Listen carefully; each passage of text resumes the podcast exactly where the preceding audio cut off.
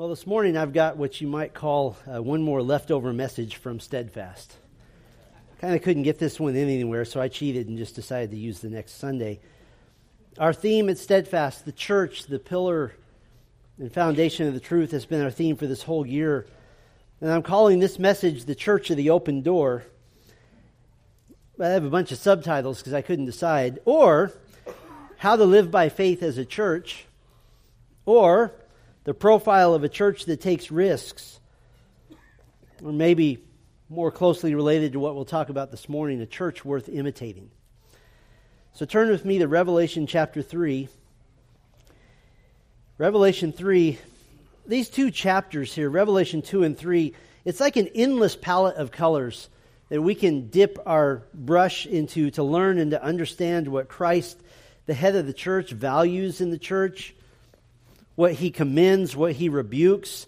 It's like a well of insight that never runs dry. It's a tree that always has fruit to pick.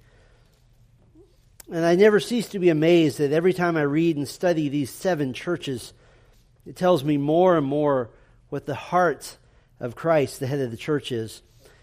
As you know, Jesus is writing to the seven major churches of Asia Minor. At Steadfast, we looked at the suffering church of Smyrna and today I'd like to look at the Church of the Open Door, the church at Philadelphia. And when I think of the churches of Revelation 2 and 3, for me personally, Philadelphia really tops the list. It tops the list of those that I want to try to be like, churches that we want to try to emulate. And so let's look at this church at Philadelphia. We'll begin in chapter 3, verse 7. Follow along with me as I read.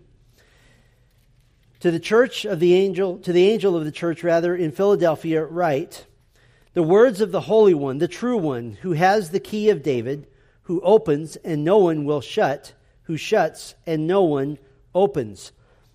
I know your works. Behold, I have set before you an open door which no one is able to shut. I know that you have but little power, and yet you have kept my word and have not denied my name.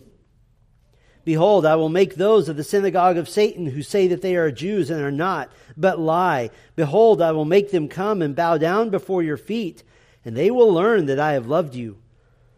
Because you have kept my word about patient endurance, I will keep you from the hour of trial that is coming on the whole world to try those who dwell on the earth. I am coming soon. Hold fast what you have so that no one may seize your crown. The one who conquers, I will make him a pillar in the temple of my God. Never shall he go out of it. And I will write on him the name of my God, and the name of the city of my God, the new Jerusalem, which comes down from my God out of heaven, and my own new name. He who has an ear, let him hear what the Spirit says to the churches. And I'd like to jump right into this. I would like to show you four reasons to imitate the Church of Philadelphia. Four reasons to emulate, to imitate this church. The first reason is they maintained a high view of Christ. They maintained a high view of Christ. Now, the letter begins with Jesus giving this three part description of himself, and this is what the church of Philadelphia already believed. This is not some sort of corrective to a low Christology. How do we know this is what they already believed? Well, in verse 8, Jesus affirms, You have not denied my name that the name, the reputation, the character of the Lord Jesus Christ had been maintained, had been well represented in the church at Philadelphia. And so, what do we see in this three part description of Christ? Well, let's just break this down. First of all, he is the Holy One. He is the Holy One. Their view of Christ starts with the preeminent fact of the deity of Christ. Only God is holy, holy, holy and Jesus is the Holy One. He is God, fully God. And because of this, He's worthy of all honor, He's worthy of all obedience, He's worthy of all glory, He's worthy of all submission. Perhaps a good contrast is the church at Laodicea later on in chapter 3. They had so denigrated the name of Christ, they had so lost touch with the Jesus of the Bible, the Savior who is fully God, that Jesus pictures himself in Revelation 3, verse 20, as standing outside the church, knocking on the door, saying, Will you let me in? What a slippery slope it is when the church begins to slowly morph and change and diminish their view of Jesus Christ. In Matthew 16, 18, Jesus asked the question, Who do you say that I am? The world has changed that question to, Who do you want me to be? To radical environmentalists, Jesus is a tree hugging planet protector. To self righteous social justice seekers, Jesus was the first protester for social causes. To animal rights activists, Jesus is a vegetarian. To proponents of mandatory vaccines, Jesus certainly would have commanded you to get the vaccine since he's all about public health and safety. The world has changed the question to what do you want me to be? We understand when the world does that, the church cannot do that even in the church, the danger of a low, emotion based, therapeutic Jesus is dangerous. That says that his primary function is to give me feelings, to give me a charge, to give me goosebumps, to make me feel good for Monday morning, to give me a feeling that will go maybe through Thursday, then I can limp along through Friday and Saturday till I get to Sunday again. That Jesus is just somehow my buddy, my, my, my pal, to get me through hard days. But Jesus is the Holy One. That has nothing to do with you. It has nothing to do with me. It's all about Him. He is holy. He is holy. He's holy. He's worthy of all the honor that's due to God. He possesses every single attribute of God. He possesses the names of God. In fact, His is the name that is the name above all names.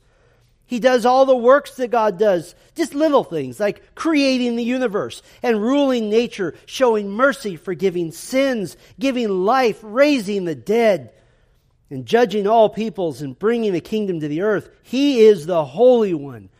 That must be the start of our Christology. The second way they had a, a right view of Christ, He is the true one. He's the true one. They trust the Lord. They trust his character as the one who said, I am the way, the truth, and the life.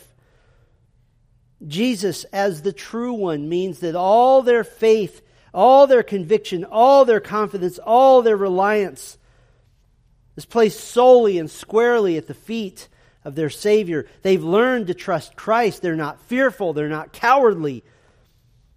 They aren't forever looking for a safety net other than the head of the church. And put it this way, they've learned to live by faith.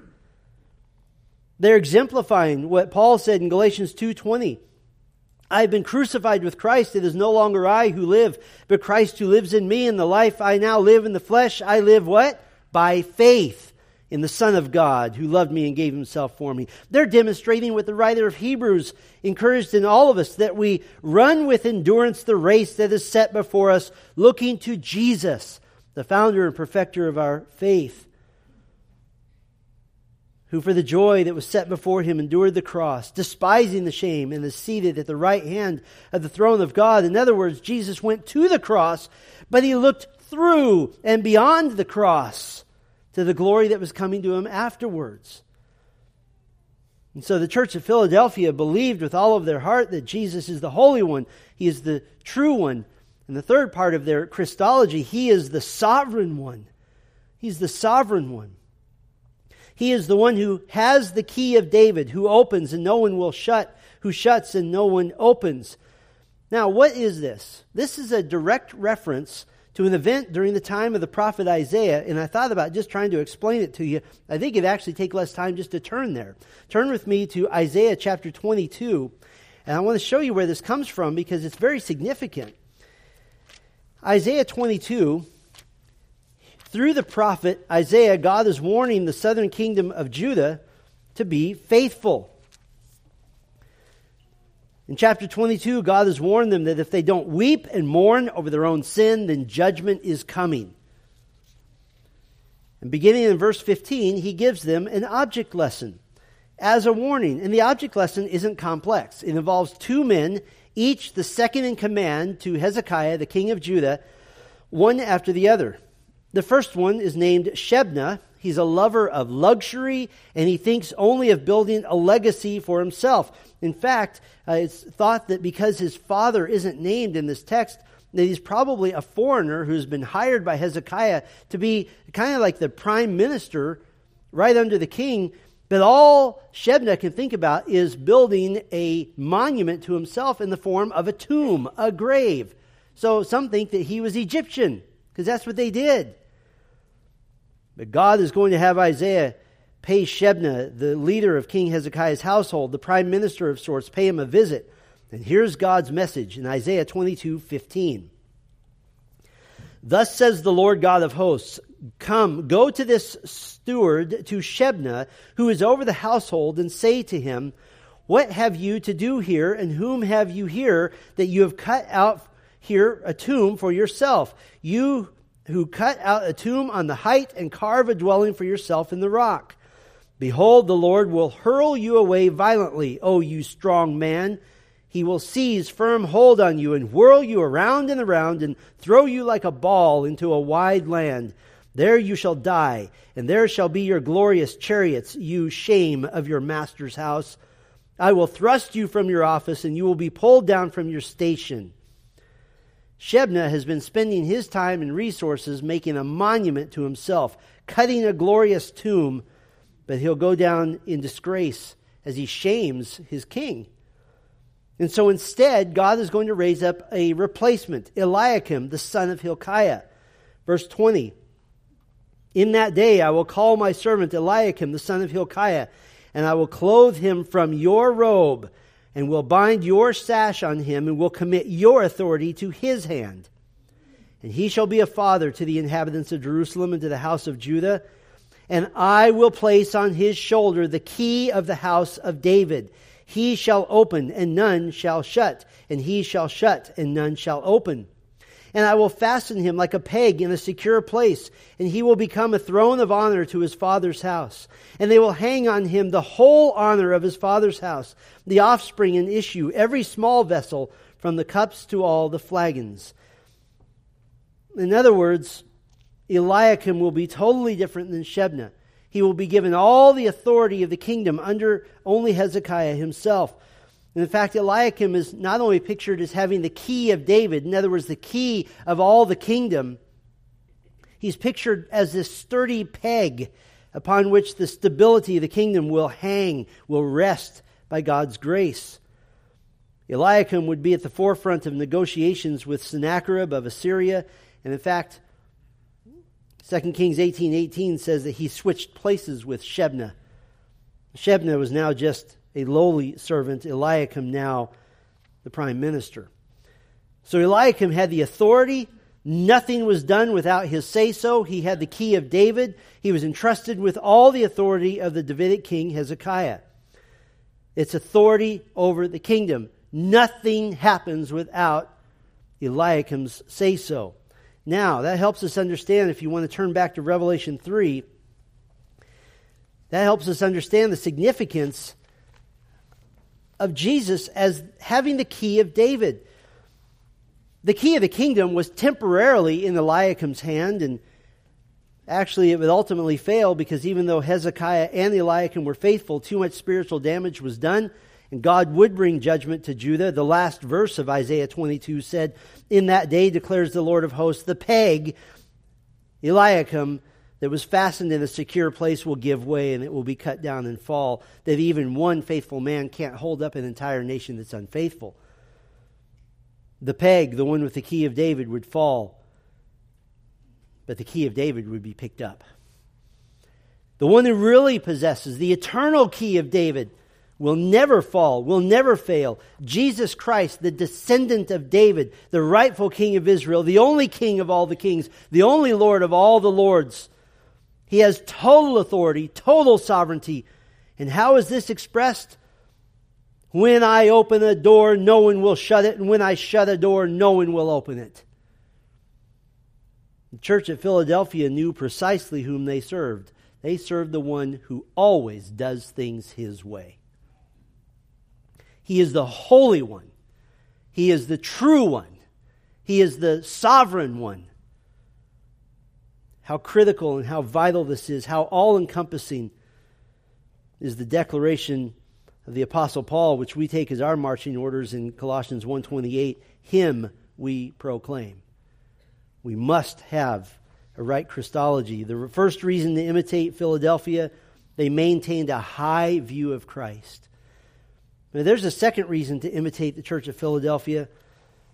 They established a record of faithfulness to Christ they established a record of faithfulness to Christ.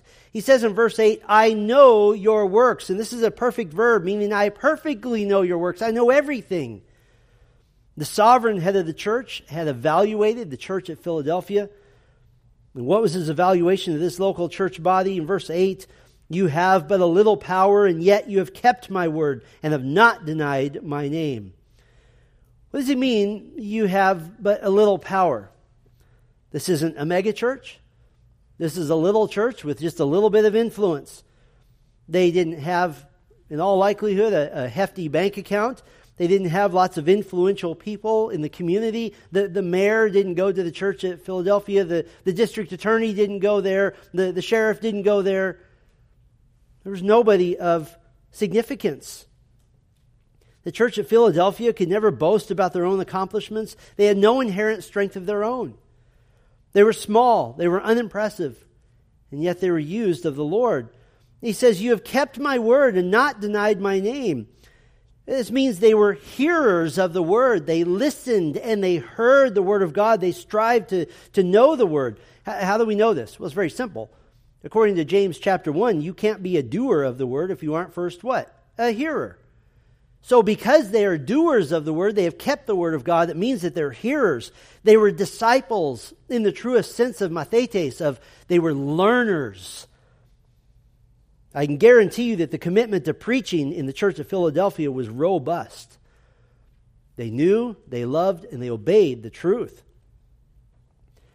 And as a church, Philadelphia was striving to obey the Lord Jesus Christ. They were striving to be faithful they dealt with sin in their midst. They preached the word. They faithfully endeavored to proclaim the gospel.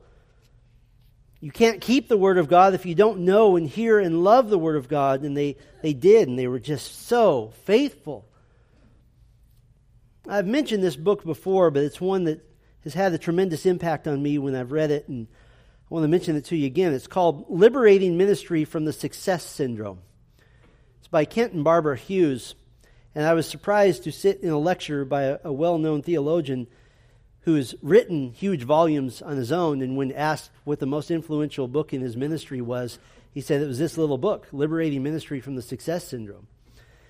The point of the book is that the definition of a successful ministry is not how many people you have, not how much money you have, how much how many terrific programs you have, no, the definition of success is very simply faithfulness. That's success. In the early days of Dr. Hughes' ministry, there were hard and lean years, and, and he's very open and transparent about this that he became disillusioned about the church. He became disillusioned about the ministry of the gospel. Listen to his honest self evaluation. Quote, Part of the problem during those dark days in our ministry was faith. I was not believing what I believed. What I needed was a new believing in what I already believed. And Dr. Hughes describes the glorious Christological hymn of Colossians 1 15 through 20 that revitalized his soul and helped him to grasp that what Christ wanted from him was not success, but faithfulness. Based on Colossians 1 15 through 20, Dr. Hughes crystallized some basic statements about Christ, which totally changed his outlook. Here are his basic statements Christ is the creator. From Colossians 1:16 for by him all things were created. He said Christ is the sustainer.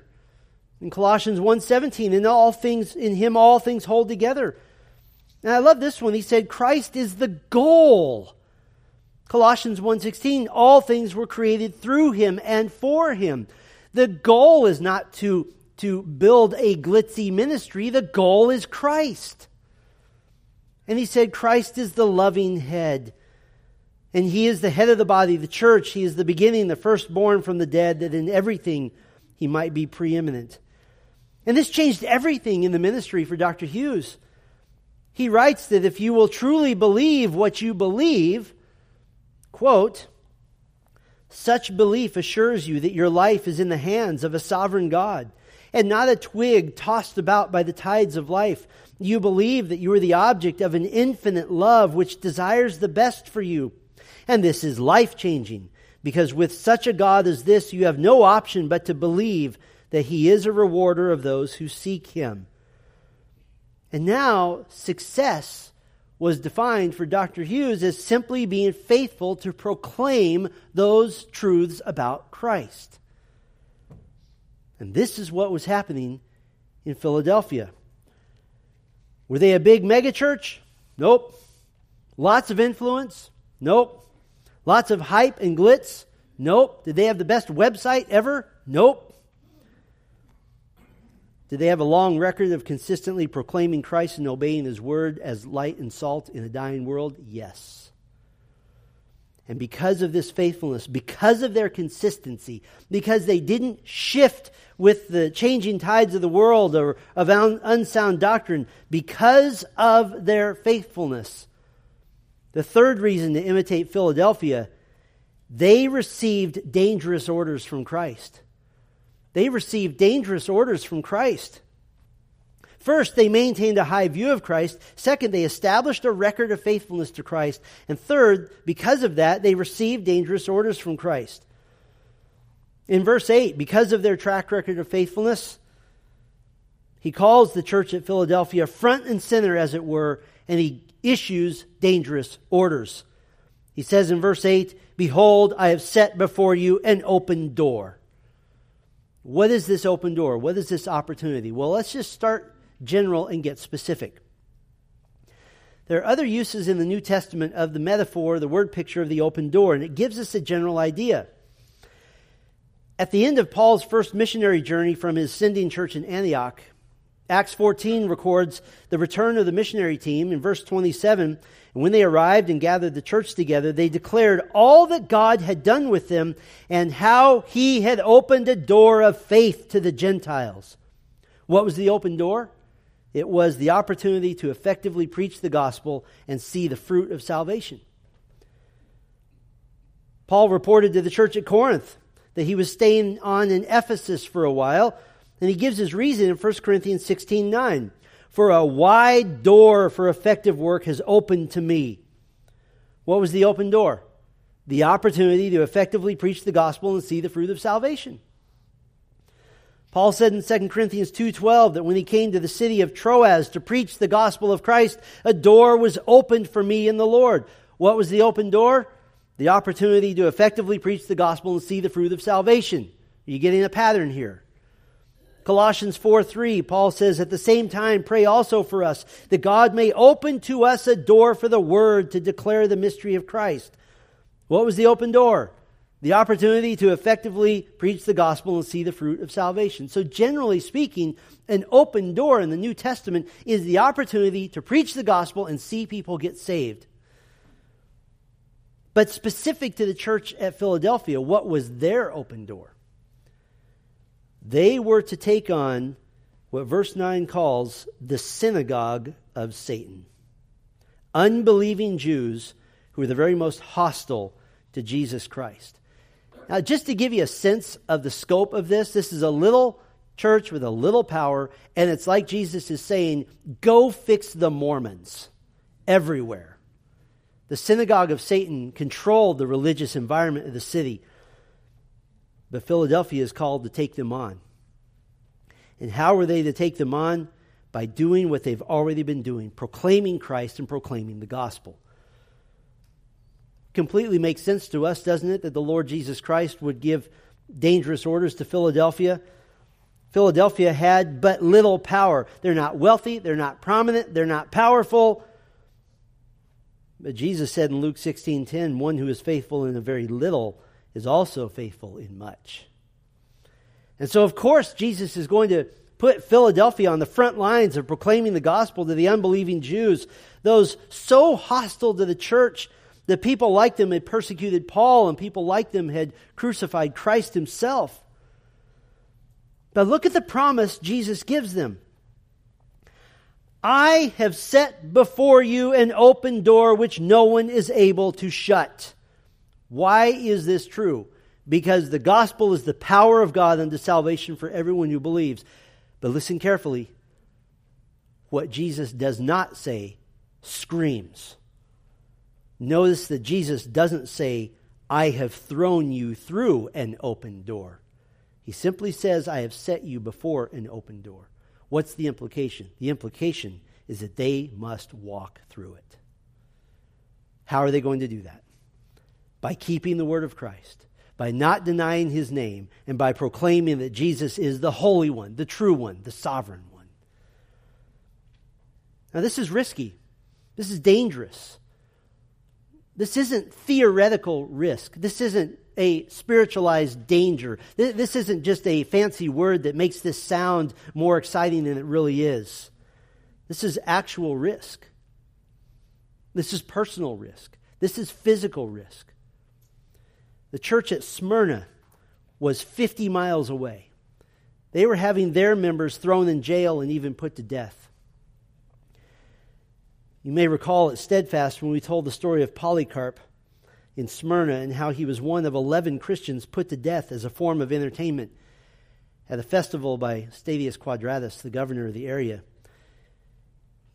You know where they got the other 10 Christians to murder? They went to Philadelphia to get them. I want you to notice something. Jesus does not command the church at Philadelphia to protect itself to mitigate risk, to play it safe, to make certain to entertain the members at all costs, to make certain that everybody feels happy with the programs and the accessories of the church. No, this is Jesus, the supreme commander, the head of the church, telling Philadelphia, get to the front lines. You have shown that you love me and you trust me. I'm putting you in danger. I'm putting you in harm's way. I've put an open door before you. No one will close it. You be faithful. Get after it. You notice what he does not tell them. He does not say, You'll be fine. He does not guarantee their safety or that some of them might not even die as a result of their faithfulness to the gospel. What he did guarantee was that their work would be faithful. No one will shut this door that I've opened for you. Now, I want you to remember something we need to remember that the church at Philadelphia was just like us. They're just regular, normal people. They're men with wives and children. They're workaday laborers, people who have but little power.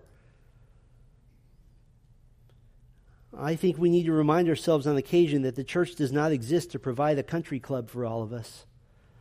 The church does not exist to provide hobbies for you and for your children. It's not just an alternative to other ideas. It's, it's not, should my kids play baseball or be part of the church?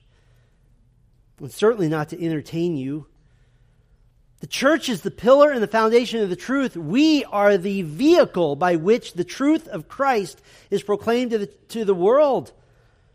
And yes, it's possible to try to create a safe and non risky local church, but is that the mission of the church to preserve itself at all costs? Is that the mission? The spiritual protection of the church of Jesus Christ, that falls to leaders to protect her spiritually and morally, Titus 1 9. But the preservation, the survival of the church falls to Christ himself. He is the sovereign head. He does what he wills with his local churches. But he expects faithfulness, not just safe, risk free faithfulness. Why should we imitate the church of Philadelphia? First, they maintained a high view of Christ. Second, they established a record of faithfulness to Christ. Third, they received dangerous orders for Christ. And one more reason to imitate the church at Philadelphia, they enjoyed guarantees from Christ. They enjoyed guarantees from Christ. I'm going to name four guarantees. Four ironclad, take it to the bank, you can count on it guarantees. And these are so encouraging. There's just one word each. The first guarantee exultation. Exultation with a U.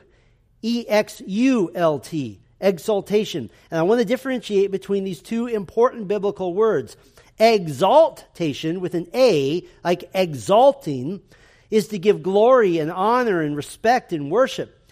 Exultation, to exult with a U, it can be similar, but it's much more specific to the idea of rejoicing, of boasting, and even gloating over your enemies. To exult. The most common biblical use of exultation is a faithful follower of God exulting in the victory of God, boasting in victory. Psalm 9, verse 2 I will be glad and exult in you. I will sing praise to your name, O Most High. Psalm 35, 9 Then my soul will rejoice in the Lord, exulting in his salvation, that your salvation is victory. There's even examples of prayers in the Psalms Lord, do not let my enemies exult over me. And what is the guarantee of exultation, of boasting in victory that Jesus gives to the church of Philadelphia? Verse 9 Behold, I will make those of the synagogue of Satan who say that they are Jews and are not, but lie. Behold, I will make them come and bow down before your feet, and they will learn that I have loved you. The idea of bowing down at the feet of the church of Philadelphia, this carries the notion of abject defeat, of acknowledging that you've been beaten, you've been overcome, you've been overpowered, you've been vanquished, you've been conquered. And what will some of the synagogue of Satan, the wicked Jews who have hated Christ and hated the gospel, what will they learn in their defeat? That Christ has loved the church. Now, the big question is what's the nature of this defeat? How does Philadelphia defeat some of the members of the synagogue of Satan? What would make them come and bow at the feet of the church and say, Christ has loved you? There's really only one option that fits all those criteria. Some of the synagogue of Satan who have persecuted the church in Philadelphia will be utterly and completely vanquished by God. How? Very simply, when the Holy Spirit regenerates and saves many of them. When they're crucified with Christ and they no longer live, but Christ lives in them, and then, then they will bow at the feet of the church and say, Oh, how Christ has loved you, and now he loves me. I praise God for your faithfulness to proclaim the gospel to me once, who once hated Christ. Isn't that how you feel about the one who shared Christ with you? That you would, as it were, bow at his feet or at her feet in humble gratitude for sharing the gospel with you.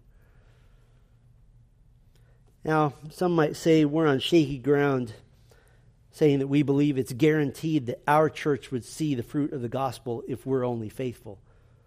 Some would say that's kind of shaky ground to say it's a guarantee. It's not shaky ground. Let me give you some reasons why. Christ has promised to build his church. The gospel is the power of God unto salvation, and the Holy Spirit moves through the preached word of God. That always works. New souls, listen carefully, are guaranteed to the church that will maintain a high view of Christ, will establish a record of faithfulness to Christ, and carry out dangerous orders from Christ. On October 4th, I came into my office and I heard this weird sound and I didn't know what it was. And I walked through the door and there's this giant fan blowing all over the rug over here because it was soaked. You want to know why? Because the fruit of salvation had happened and we were baptizing people left and right and it was wet everywhere. We've already seen it. If we stay true to a high view of Christ, establish a record of faithfulness, and carry out dangerous orders, we will continue to see fruit. First guarantee, exultation. Let me give you a second guarantee, liberation. Liberation, chapter 3, verse 10. Because you have kept my word about patient endurance, I will keep you from the hour of trial that is coming on the whole world to try those who dwell on the earth. This is not a promise to the church at Philadelphia that they won't personally suffer, because suddenly the scope of this guarantee gets very global. Suddenly, Jesus is now speaking of the hour of trial that's coming to the entire world. This can only reference one event, one that has not happened yet the Great Tribulation. And Jesus promises that all true believers in Christ, all who endure to the end as genu- genuinely regenerate people, that they will not be here. That when the Great Tribulation is brought by God to the earth, the church will not be here. Now, why would this promise of liberation be important to these believers in Philadelphia? Well, Christ is asking them to be faithful in their dangerous mission, even to their own temporary harm. They are to be the means by which many Jews in Philadelphia come to faith in the Lord Jesus. But here's the comfort no matter what you endure, no matter what the cost, you will be liberated. They would already be familiar with Paul's first letter to the Thessalonians, written decades earlier in which Paul reminded the church in 1 Thessalonians 4:16 for the Lord himself will descend from heaven with a cry of command with the voice of an archangel and with the sound of the trumpet of God and the dead in Christ will rise first. Then we who are alive who are left will be caught up together with them in the clouds to meet the Lord in the air and so we will always be with the Lord. Can I put it this way? A robust eschatology view of end times leads to courage and fearlessness now it leads us to say there's actually no real risk, is there? The first guarantee, exultation. The second guarantee, liberation. There's a third guarantee we'll call compensation. Compensation. Verse 11, Jesus says, I am coming soon. Hold fast what you have so that no one may seize your crown. This is the only exhortation to the church. Jesus tells them to hold fast to what they have. This is not speaking of holding fast to their salvation, to the preservation of a believer, although that seems to be the case in verse 10. But here the emphasis is on holding fast so that no one may seize your crown. Now let's make a distinction here. To the church at Smyrna, Jesus spoke of the crown of life, eternal life itself. That's not the crown spoken of here to Philadelphia, because no one can seize or take away your eternal life. No one can take that away. So it's better to understand this as the crown of heavenly reward, the compensation given to the faithful and obedient Christians who endure in their determination to make a gospel difference. What is heavenly reward? Well, let's just be reminded of a few basic facts about heavenly reward. First of all, it's earned by eternal works after salvation. It's earned by eternal works after salvation. 1 Corinthians 3, beginning in verse 12, is very helpful. The Apostle Paul says, Now, if anyone builds on the foundation with gold, silver, precious stones, wood, hay, straw, each one's work will become manifest, for the day will disclose it, because it will be revealed by fire, and the fire will test what sort of work each one has done. If the work that anyone has built on the foundation survives, he will receive what? A reward. And so it's earned by eternal works after salvation. Second little fact it's possible to lose reward by unfaithfulness. It's possible to lose reward. Paul continues in 1 Corinthians 3:15, if anyone's work is burned up, he will suffer loss, though he himself will be saved, but as only as through fire. And then one more little fact, at least one aspect of reward is future responsibility. Future responsibility where in Christ's kingdom. In Luke 19, Jesus tells a parable of a nobleman who went into a far country to receive a kingdom and then return. Obviously, this is speaking of Christ. He's speaking of himself. And he called ten of his servants and gave them each ten minas. This is a, a significant amount of money. It's about two and a half years' salary. Ten minas. And told them to invest this money until he came, to be faithful with the gifts and the opportunities that he gave. And when the nobleman returned, according to Jesus' story, he gathered the ten servants together. The first came before him, saying, Lord, your mina has made ten minas more. And he said to him, Well done, good servant, because you have been faithful in the very little, you shall have authority over ten cities.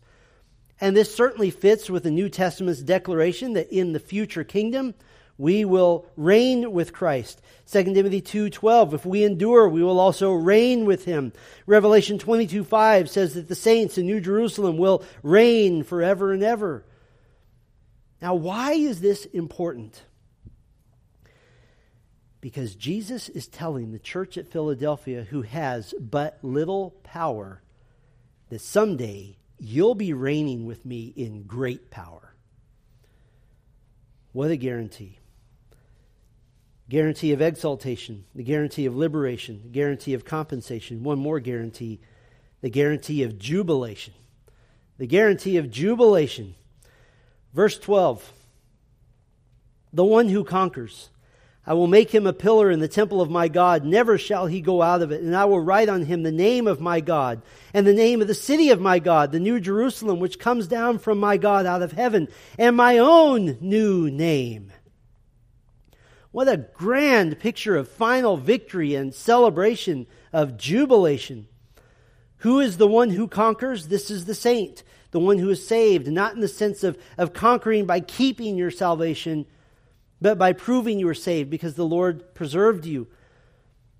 And they are called now pillars in the temple of God. This is very interesting because there is no temple. Revelation 21 22, and I saw no temple in the city. What's the temple? For its temple is the Lord God, the Almighty, and the Lamb. In other words, you don't go somewhere to be with the Lord. You don't go somewhere to worship the Lord. The Lord is the temple, and you're a pillar. That is a connection that is eternal, that is mysterious. And God will write on you, inscribe on you his new name, the place you belong, New Jerusalem, and the new name of Jesus Christ. Now, we don't know the nature of this inscription. And some have said, well, it's a heavenly tattoo. It's probably bigger than that. It indicates ownership. What is Jesus' new name? Do you realize this? The most important name of Jesus Christ is a name that no one has ever heard yet. We don't know. It's a name that encapsulates in one name all that the scriptures say about Christ. We don't even know how long the name is. It might take a day to say it.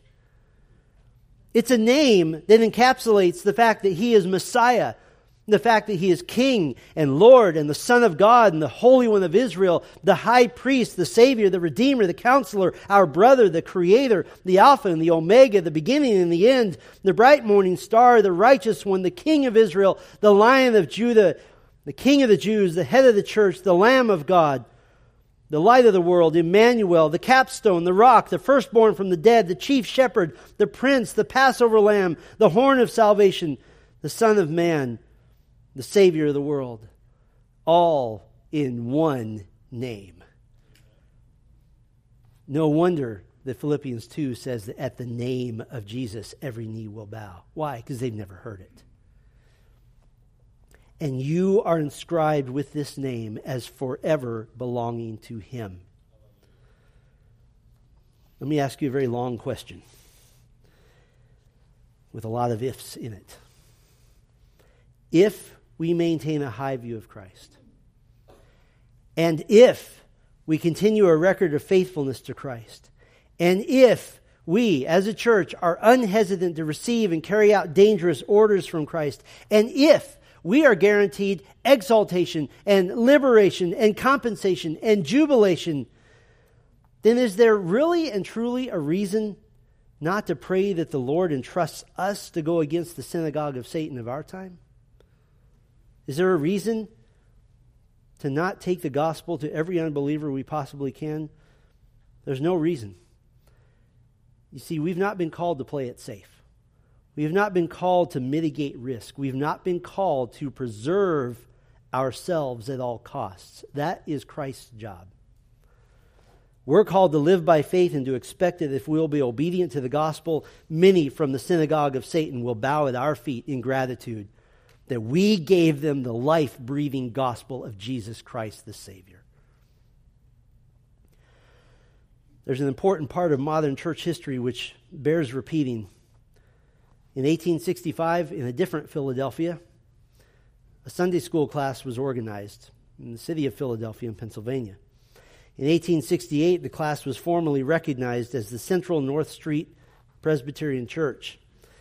In 1930, Dr. Merrill T. McPherson came to pastor Central North Broad Street Presbyterian Church, and he preached the word.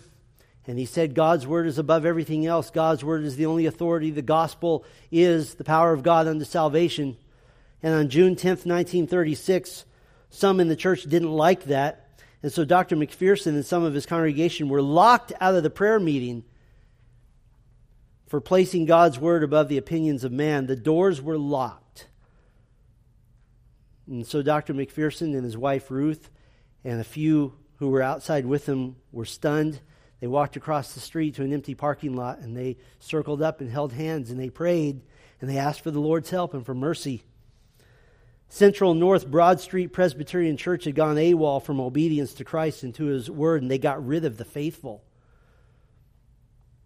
On June 14th, 1936, five days later, they reformed the congregation as an independent church, and they needed a new name. And that Sunday, in a rented facility, Dr. McPherson preached from Revelation 3 7 through 13, and they named the church the Church of the Open Door. Four months later, they proclaimed that their goal is to preach the word, to proclaim Christ, to proclaim the gospel, to win the lost. Four months after opening, they began reaching out to their community. They opened a ministry to troubled youth called Light of the World Chapel. They completed their first official church building dedicated Thanksgiving Day of 1940. In 1944, they made the emphasis of that year for the whole church to personally share the gospel. They prayed for God to give them 500 souls. Their motto that year was Witness More in 44. In the 1950s, they began using their choir to do evangelistic concerts at Easter and Christmas, even being featured on television.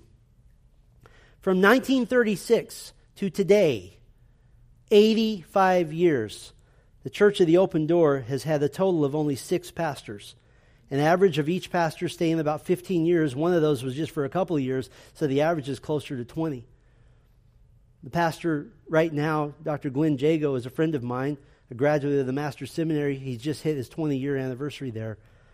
85 years they have faithfully been the Church of the Open Door. They have never wavered. What happened to Central North Broad Street, whatever Presbyterian Church? Try and find them. They're gone.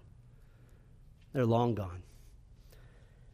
How have they maintained 85 years of faithfulness? The same way the original Church of the Open Door did. I believe all of us would long to hear the commendation from Christ in verse 8 I know your works. Behold, I have set before you an open door which no one is able to shut.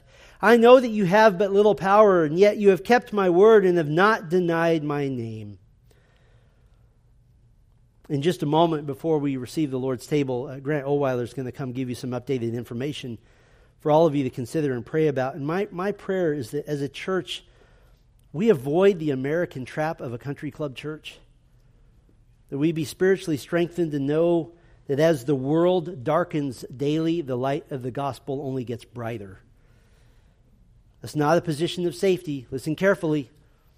I know you think I'm almost done, but I can keep going. Don't be complacent. Grace Bible Church is not a country club, it is a military unit called to the front lines to do damage to the kingdom of Satan. This is not a position of safety. This is not low risk. There is personal risk involved.